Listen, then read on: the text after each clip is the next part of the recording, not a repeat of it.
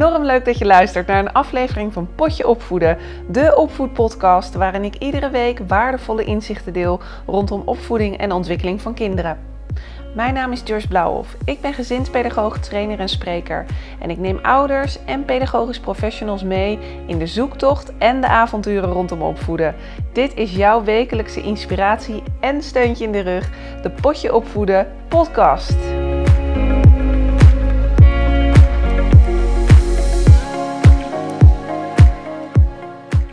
Hey lieve luisteraar, in deze podcast neem ik jou mee naar spel, spel van kinderen. En ik kijk met jou en bespreek met jou twee elementen die van spel altijd weer terugkomen, merk ik in definities. Hoe je een kind nou echt kan volgen, want het spel is van kinderen. Maar ook hoe je de omgeving bij jou thuis of op je groep kan inrichten zodat spelbetrokkenheid bij kinderen automatisch wordt verhoogd. Hoe kan je nou die gastvrouw zijn of die gastheer tijdens het spel van kinderen? En ik deel een aantal inzichten rondom het inzetten van materialen en middelen om het spel van dreumissen jonge kinderen verder te brengen. En tijdens mijn vorige podcast Omgaan met emoties bij jezelf als opvoeder deelde ik al even mijn kortingscode. Potje opvoeden voor het webinarprogramma Pedagogiek op de werkvloer. Vijf webinars waarin we gaan praten over verschillende pedagogische thema's. Ik noem onder andere hechting bij kinderen. Ik noem emotieregulatie, omgaan met opvallend gedrag. Ontzettend leuk als je meedoet. Met code potje opvoeden krijg je 15% korting. Ga even naar mijn webpagina www.jblauwhof.nl online. Daar zie je een button staan. En op de homepage vind je ook een button voor meer info. In deze podcast wil ik het met jou hebben over spel bij kinderen. Spelen is leren. En spel is iets wat ontzettend magisch is. Als we kunnen kijken door de ogen van kinderen, zien we een wereld zich ontvouwen waarbij magie ontstaat en eigenlijk een wereld waarbij alles mogelijk is. En daar wil ik het vandaag met jou over hebben. Ik merk nu zelf dat ik soms denk: hmm, zou ik niet meer moeten doen? Als ik kijk naar activiteiten organiseren. Ik zie bijvoorbeeld op Pinterest en Instagram ontzettend actieve moeders die iedere dag volgens mij een andere activiteit doen. En vervolgens krap ik soms mezelf achter de oren en denk ik: Nou, Joyce, zou jij niet wat meer mogen doen? Ik bemerk dat ik die gedachte heb en vervolgens voel ik en weet ik ook en zie ik dat ook. Spel ontstaat vanzelf. En tuurlijk kan je als volwassene wel hier en daar impulsen geven, ontwikkelprikkels geven, maar uiteindelijk is het kind die we moeten volgen in het spel. Want als je kijkt naar de definitie van spel, nou, er zijn er wel, nou, ik denk wel honderden definities van spel. Maar eigenlijk twee elementen die ik altijd weer terugzie zijn dat spel ontstaat vanuit vrije wil van het kind. En dat een kind ermee mag stoppen wanneer het er genoeg van heeft. Dat zijn eigenlijk twee elementen die ik in alle definities wel terug zie komen. En als ik kijk naar mijn visie op spel, dan denk ik dat het belangrijk is, is dat we kinderen volgen. Want laten we wel wezen, lieve luisteraar, in het echte leven moeten kinderen al zo vaak naar ons luisteren, toch? Wij vertellen wat wel mag, wat niet mag, wanneer ze gaan eten, wanneer het slaaptijd is, eh, wanneer we weggaan, wanneer ze een jas aan moeten doen. En spel is eigenlijk van kinderen. En ik denk dat we daarin zeker kunnen stimuleren, steunen en aanmoedigen. En soms is het ook gewoon even tijd voor ons om te bedenken: back off. Dit is de tijd van het kind die spel vertoont. Nou, Tijn is een dreumes. Eh, vandaag op deze dag is hij precies 18 maanden. En ik kan je vertellen, ik neem nu deze podcast op in mijn woonkamer. En waar ik zelf erg fan van ben, is eh, Maria Montessori. Maria Montessori is een eh, pedagoog en zij heeft ook een bepaalde visie op spel en op het ontwikkelen van kinderen. En eigenlijk is een van haar elementen ook een beetje less is more. En zij is bekend geworden ook wel door de quote: Help mij om het zelf te doen. En Maria Montessori wil dit kind helpen bij zijn ontwikkeling door een omgeving aan te bieden die autonomie eigenlijk respecteert, zelfredzaamheid, zelfwerkzaamheid bevordert zodat het kind via eigen activiteiten tot ontplooiing kan komen in de persoonlijkheid. En dat vind ik ook wel mooi, want daarin komen direct ook die twee elementen terug waar ik het net over had. vrije spel, vrije wil is spel en ik mag stoppen wanneer ik wil. En het kind ontwikkelt zich met zijn omgeving. En wat zij eigenlijk zegt is dat de omgeving van een kind een beetje geordend moet zijn, want het helpt het kind om tot spel te komen. En wat je ziet is op het moment dat de omgeving van een kind er wat geordend uitziet, dan helpt het hen om in die fysieke ruimte hun interne kalmte te stimuleren. Hè? Een beetje een georganiseerde mind, zeg maar, te hebben. Dus wanneer ze hun materiaal, zeg maar, overzichtelijk kunnen zien, dan kunnen zij ook gerichte keuzes leren maken met welke items zij willen spelen. En een van de dingen die ik in de woonkamer heb staan is een kast van de IKEA. Dat is gewoon zo'n vakkenkast. Wellicht ken je hem wel en zie je hem wel voor je. Dat zijn acht vakken. En in ieder vak heb ik dan een item staan. Ik kijk toevallig nu om en dan heb ik bijvoorbeeld een mandje met verschillende doeken erin eh, zitten. Ik heb een dienblad met wat houten fruit erop met een mesje erbij. In één vak staan boekjes die hij mag pakken, wat hardere kartonnen boekjes ook. In het andere vakje staan muziekinstrumentjes. Dus op die manier geef ik Tijn de, ja, de vrijheid, maar ook dus het overzicht om te kijken van met welke items wil ik spelen. En dat helpt hem ook om geconcentreerder te kunnen spelen met een item. En nu moet ik je eerlijk zeggen, soms is het dus ook een beetje dat ik denk, oh, hij komt helemaal niet zo tot spel toe. En het gekke is, als je dan goed kijkt, dat is zijn spel.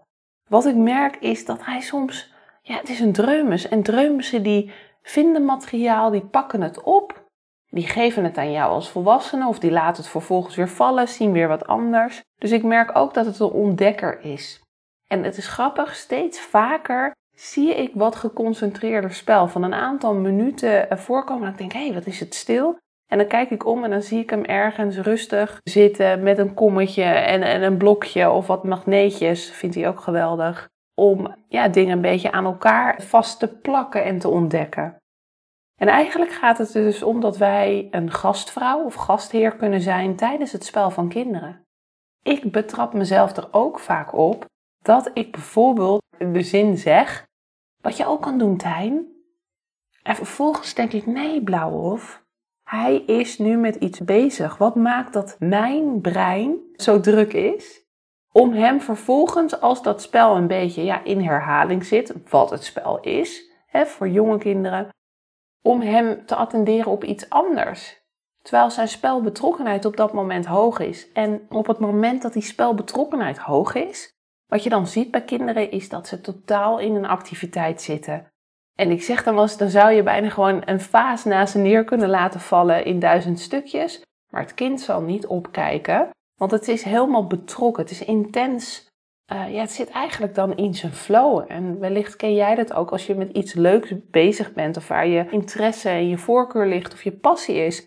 Dan kan je een soort van één zijn met iets en helemaal opgaan erin en de tijd vergeten. Nou, zo is het ook met spel van kinderen. Als kinderen intens betrokken zijn op spel, dan is de spelbetrokkenheid hoog. En dan vindt er echt intens leren plaats. En Lev Vygotsky, een, uh, een ontwikkelingspsycholoog, die zegt dan vindt er intens leren plaats en dan leert een kind uit vreugde. Nou, ik denk dat dat wel ontzettend mooi is. Ik ben het er ook mee eens dat soms het less is more is. Less is more principe werkt. Dus kijk ook eens goed naar je materialen die je thuis hebt voor je kinderen. Waarom opruimen ook goed is voor het brein van het kind, is zodat een kind eigenlijk wat minder keuzes heeft, wat minder prikkels heeft, waardoor het geconcentreerder en meer betrokken met materialen kan spelen. Dus de inrichting van ruimte en de inzet van materialen voor kinderen, ja, dat zijn thema's die me ontzettend interesseren. En soms hebben kinderen even wat extra stimulans nodig. Dat betekent overigens niet dat ik niet vind dat kinderen zich mogen vervelen, want ik denk ook echt een kind mag zich vervelen. Een kind hoeft niet altijd druk te zijn. Even gewoon zitten op de bank en voor je uitstaren. Of op je bed liggen en naar het plafond staren. Dat zijn gewoon dingen die er ook bij horen en die ja, we ook gewoon aan hen moeten gunnen. Dus kinderen hoeven niet altijd druk en bezig gehouden te worden. Soms is het fijn als je wel een kind een extra stimulans kan geven. En dat hoeft dus niet altijd. Maar wat je ziet is uh, dat soms kinderen ons heel even nodig hebben. En ik zeg altijd, speelgoed lag niet terug en jij wel. Eigenlijk ben jij het mooiste speelgoed. En het opmerkelijke vind ik, is dat op het moment dat je er gewoon bij zit, en dan hoef je geen eens nog wat te doen als volwassene, op het moment dat jij op die grond zit, zie je dat spelbetrokkenheid automatisch wordt verhoogd. Tuurlijk zal het zo zijn in het begin hè, dat het kind dingen met jou wil delen en naar je toe komt. En wat ik nu ook mooi merk met Tijn is dat ik toch ook probeer om soms, hè, want dan zit ik op die grond, maar dan wil ik hem ook laten zien dat ik soms ook wat voor mezelf wil doen.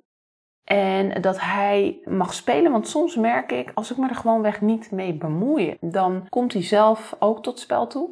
En dan pakt hij echt zijn eigen tijd en zijn, gaat hij zijn eigen weg. Dus wat ik nu wat vaker doe, is op de grond zitten en ik pak er bijvoorbeeld een boekje bij. In het begin zat hij echt te kijken van, wat ben jij nou aan het doen? Nou, dan benoem ik even van, joh, Tijn, ik ga even lezen. Ga jij lekker spelen? Ik zit hier wel gewoon op de grond. En als er wat is, mag je naar me toe komen. En toch merk ik dat dat helpt om hem steeds meer zelf tot spel toe te laten komen. En als kinderen betrokken zijn op een spel, dan hebben ze er ook plezier in. Hè? Dan laten ze zich niet snel afleiden, zijn ze geconcentreerd bezig en weten ze ook niet van ophouden. En dat vind ik ook mooi met oudere kinderen, bijvoorbeeld op de BSO. Is dan, dan uh, vliegen ze op een bepaalde activiteit af of dan weten ze ja, dan vragen ze ook iedere dag weer van mogen we dat soort, uh, hè, mogen we die activiteit gaan doen? En wat je ook mooi ziet is dat een kind dan ook echt trots is op zijn eigen prestaties. Nou, door de inzet van materialen en de inrichting van de ruimte heb je dus invloed op de ontwikkeling van kinderen. En uit onderzoek blijkt dat de inrichting van de ruimte de manier bepaalt hoe een kind onderzoekt. Vooral als we kijken bij de jonge kinderen, en dan heb ik het over de dreumes, de, de, de jonge peuterleeftijd, is dat zij veel interesse hebben in alledaagse handelingen. Dus wat bijvoorbeeld ook ontzettend leuk is, hij vindt het heerlijk om uh, nu dingen na te doen. Tandenpoetsen is natuurlijk iets wat hij al doet, maar haren kammen, wassen. Dus ik heb bijvoorbeeld ook een vak waarin ik een pop heb liggen met een borsteltje ernaast en een spiegeltje ernaast en tissues waarmee hij dus die, eh, ja, de pop al kan verzorgen. En als een kind materiaal ordelijk en overzichtelijk kan zien, kan een kind dus keuzes maken welke items het gebruikt. Daarom raad ik dus een lage plank aan of een kast waar een kind dus zelfstandig materiaal uit kan pakken. En wat je bij Maria Montessori ook ziet, dat het een pedagoog was die voorliefde had voor natuurlijke materialen. Ze gaf de voorkeur bijvoorbeeld aan hout, maar ook door materialen te geven die wij in ons leven gebruiken, leert het kind om verschillende texturen en gewichten kennen. Wat ik vaak zie binnen de kinderopvang, als ik op de groepen kom, zijn overvolle bakken met speelgoed. En door de ogen van een kind gekeken, een volle bak met speelgoed lokt uit tot omgooien, door doorheen lopen. Want ik kan niet direct zien wat ik ermee kan doen. Ja, het lokt uit om er wellicht tegenaan te schoppen of uh, lekker veel geluid te maken met die bakken. Dus ook als een omgeving wat minder prikkels heeft en een selectie heeft van speelgoed, kan een kind zijn aandacht beter richten. En dan werkt dus echt het principe less is more. Dus kijk ook eens door de ogen van je kind. Als je op kindhoogte zit, hè, en dan eh, praat ik over de dreumes ga eens de wereld bekijken door zijn of haar ogen. Kan het makkelijk bij materiaal? Wordt een kind uitgedaagd om aan de slag te gaan bijvoorbeeld? Dus kijk eens kritisch naar de inrichting van je woonkamer of je groep ik ben bijvoorbeeld wel eens op een geweest waarbij er tegen het plafond een touwtje was opgehangen waar de verkleedkleren aan hingen. En de kinderen die moesten dan eerst naar de PM'er toe om te vragen: mag ik brandweerman zijn die daar hoog in de lucht hangt? En toen vroeg ik ook: wat maakt dat die kleding daar hoog hangen? Ja, dat was om de kleding een beetje netjes te houden en schoon te houden. Maar je snapt op het moment dat ik als kind in mijn fantasieontwikkeling zit en ik wil heel graag Sam, de brandweerman zijn, dan moet ik eerst dus naar die volwassenen toe om te vragen of ik de brandweerkleren mag hebben. Dat belemmert natuurlijk ontzettend in die fantasieontwikkeling. Dus het is heel goed om materiaal op kindhoogte te hebben, zodat kinderen dat zelf kunnen pakken. Zodat ze uitgedaagd worden om te exploreren, te ontdekken met materiaal. Vervelen mag dus. Ik vind ook, leg niet te veel druk op jezelf als opvoeder. Laat het soms ook gaan, het spel. En vooral in deze tijd, eh, heb vertrouwen. Wees niet bang dat kinderen achterlopen of dat je altijd van de dag maar wat actiefs moet doen. Kinderen mogen zich ook vervelen. Maar ik denk dat het wel mooi is om te kijken van hoe kan ik de omgeving zo voorbereid en uitdagend neerzetten, zodat een kind nog beter geconcentreerd kan kiezen. En vergeet niet dat het niet alleen maar gaat om academische skills. Hè? Dus het gaat niet alleen maar om dat cognitieve, hoe we dat cognitieve aspect kunnen stimuleren. Maar het gaat ook om, ja, een beetje de term soft skills. Het kinderen leren ook ontzettend van samenwerken bijvoorbeeld. De sociale vaardigheden hoef je niet altijd hele grote activiteiten te doen. Ze leren soms nog veel meer van met elkaar zijn, samenwerken, probleemoplossend vermogen stimuleren. Dus materiaal buiten. Ja, laat kinderen ook vooral met materiaal uit de echte wereld werken. Want hoe leuk is dat? Ik merk bijvoorbeeld dat op het moment dat ik aan het koken ben, vindt Tijn het ontzettend fijn om bij me te zijn in de keuken, maar hij trekt alle lades open. En ik kan je vertellen, dat is niet handig op het moment dat ik aan het koken ben. Dus wat heb ik nu gedaan? Is ik heb één lade voor hem gemaakt, waar ik allerlei interessante keukenspullen in heb liggen, die ik ja, hier en daar heb gevonden.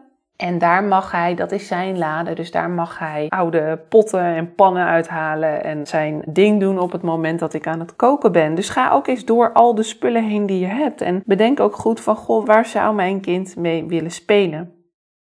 Wees dus ook die gastvrouw. Volg het kind, geef het kind de leiding en kijk waar je kind uh, mee bezig is.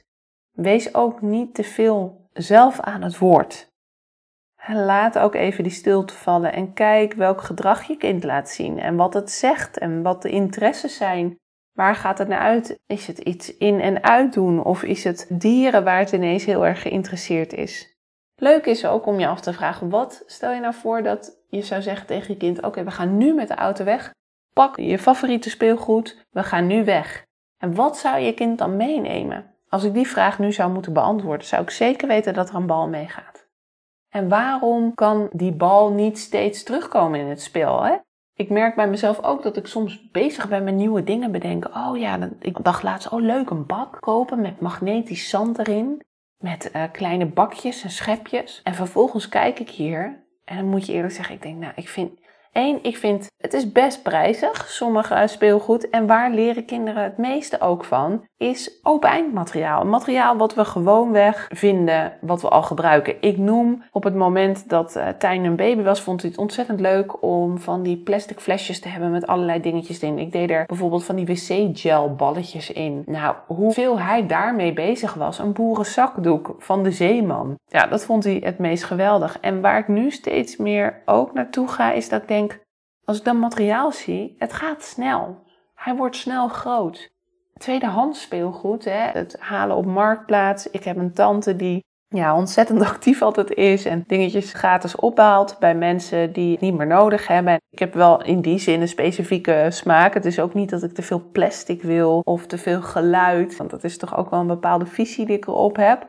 Zoals nu een houten werkbankje onwijs leuk. Hij doet er nog niet veel mee, omdat hij nog te jong is. Maar daarvan denken we, oh wat gaaf. En wellicht kan ik andere dingetjes dan ook andere mensen blij mee maken. En dan wil ik eigenlijk het liefst de mensen bereiken die het niet breed hebben om... Ja, laatst zag ik toevallig in Haarlem een speelgoedbank. Daar heb ik me nog niet in verdiept, maar dat zijn toch wel zaken waarvan ik denk, oh ja, op die manier kan je er ook mee omgaan. Een ander inzicht wat ik mooi vind om te delen met je is het benutten van dagelijkse momenten. Nu is het zo, het eetmoment, dat is echt iets gezelligs. Ik maak er ook altijd echt wel wat van. Ik, ik doe dan een kaarsje aan, bijvoorbeeld. Vind ik gewoon gezellig zelf. Heeft helemaal verder geen betekenis. Maar ik maak het echt even een momentje. En de laatste tijd merk ik dat boekjes lezen, de aandacht van Tijn daarin is wat minder geworden. Hij vindt het veel leuker om lekker fysiek bezig te zijn en ja, op de bank alle kussens eraf te halen, daarop te gaan liggen. Stoeien vindt hij ontzettend leuk. Maar tijdens het eten merk ik dat hij meer de rust heeft. Dan zitten we in de stoel en dan pakken we er ook echt een paar boekjes bij. En dat voorlezen geef ik dan ook echt een vaste plek in de dag, omdat ik toch ook nog steeds merk hoe ontzettend hij geniet van boekjes. Later ook bijvoorbeeld liedjes. Ik heb een uh, karton doosje gemaakt waarbij ik foto's uit zijn wereld erin heb gedaan en geplastificeerd om een voorbeeld te geven. De hond van mijn ouders. Ik heb een foto gemaakt van eh, mijn auto. Ik heb een foto gemaakt van de molen hier, de Adriaan molen hier in Haarlem, waar we regelmatig langs fietsen. En aan de hand van die geplastificeerde kaartjes mag hij kiezen welk liedje we gaan zingen. En een hondje waf, de hond van mijn ouders is dan, uh, nou ja, hondje waf dus. En het liedje van de molen, het liedje van de auto. En zo krijgt dat ook een beetje een plek. Onwijs leuk, super simpel. Maar daardoor merk ik dat we ook echt plezier hebben met elkaar tijdens het voorlezen en tijdens het zingen. Nou, ik wilde deze ervaringen met jou delen over uh, spel bij kinderen. En je kan er nog heel veel afleveringen over maken. Maar ik hoop dat ik je eigenlijk uitgedaagd heb om eens kritisch te kijken naar je eigen groep. Hoeveel bakken staan er? Hoe is het zichtbaar voor kinderen wat ze kunnen vinden op mijn groep? Is het misschien een idee om met pictogrammen te werken op de speelgoedbakken, doorzichtige bakken te kiezen? En kijk eens of je dingen dus leuk neer kan zetten als in um, ja, een beetje aantrekkelijk neerzetten van materiaal. En toch blijkt dan dat kinderen eerder geneigd zijn om naar die hoek te gaan en te ontdekken. Dus ja, wat zou je kunnen veranderen of wat zou je kunnen toevoegen waardoor het kind nog meer spel laat zien en uitgedaagd wordt om de ontdekkingstocht aan te gaan? Ik wil deze podcast afsluiten met een mooie tekst van Loesje. Wat er ook speelt in haar land, laat het vooral de kinderen zijn. Ik blijf het een mooie quote vinden of een mooie tekst. Ik wens je ontzettend veel plezier met je kind ook. Ik daag je uit om eens te kijken van hoe kan ik een kind nog meer volgen. En volgende week een podcast over baby's. Dus tune vooral weer in en uh, ik wil je danken voor het luisteren. Dag!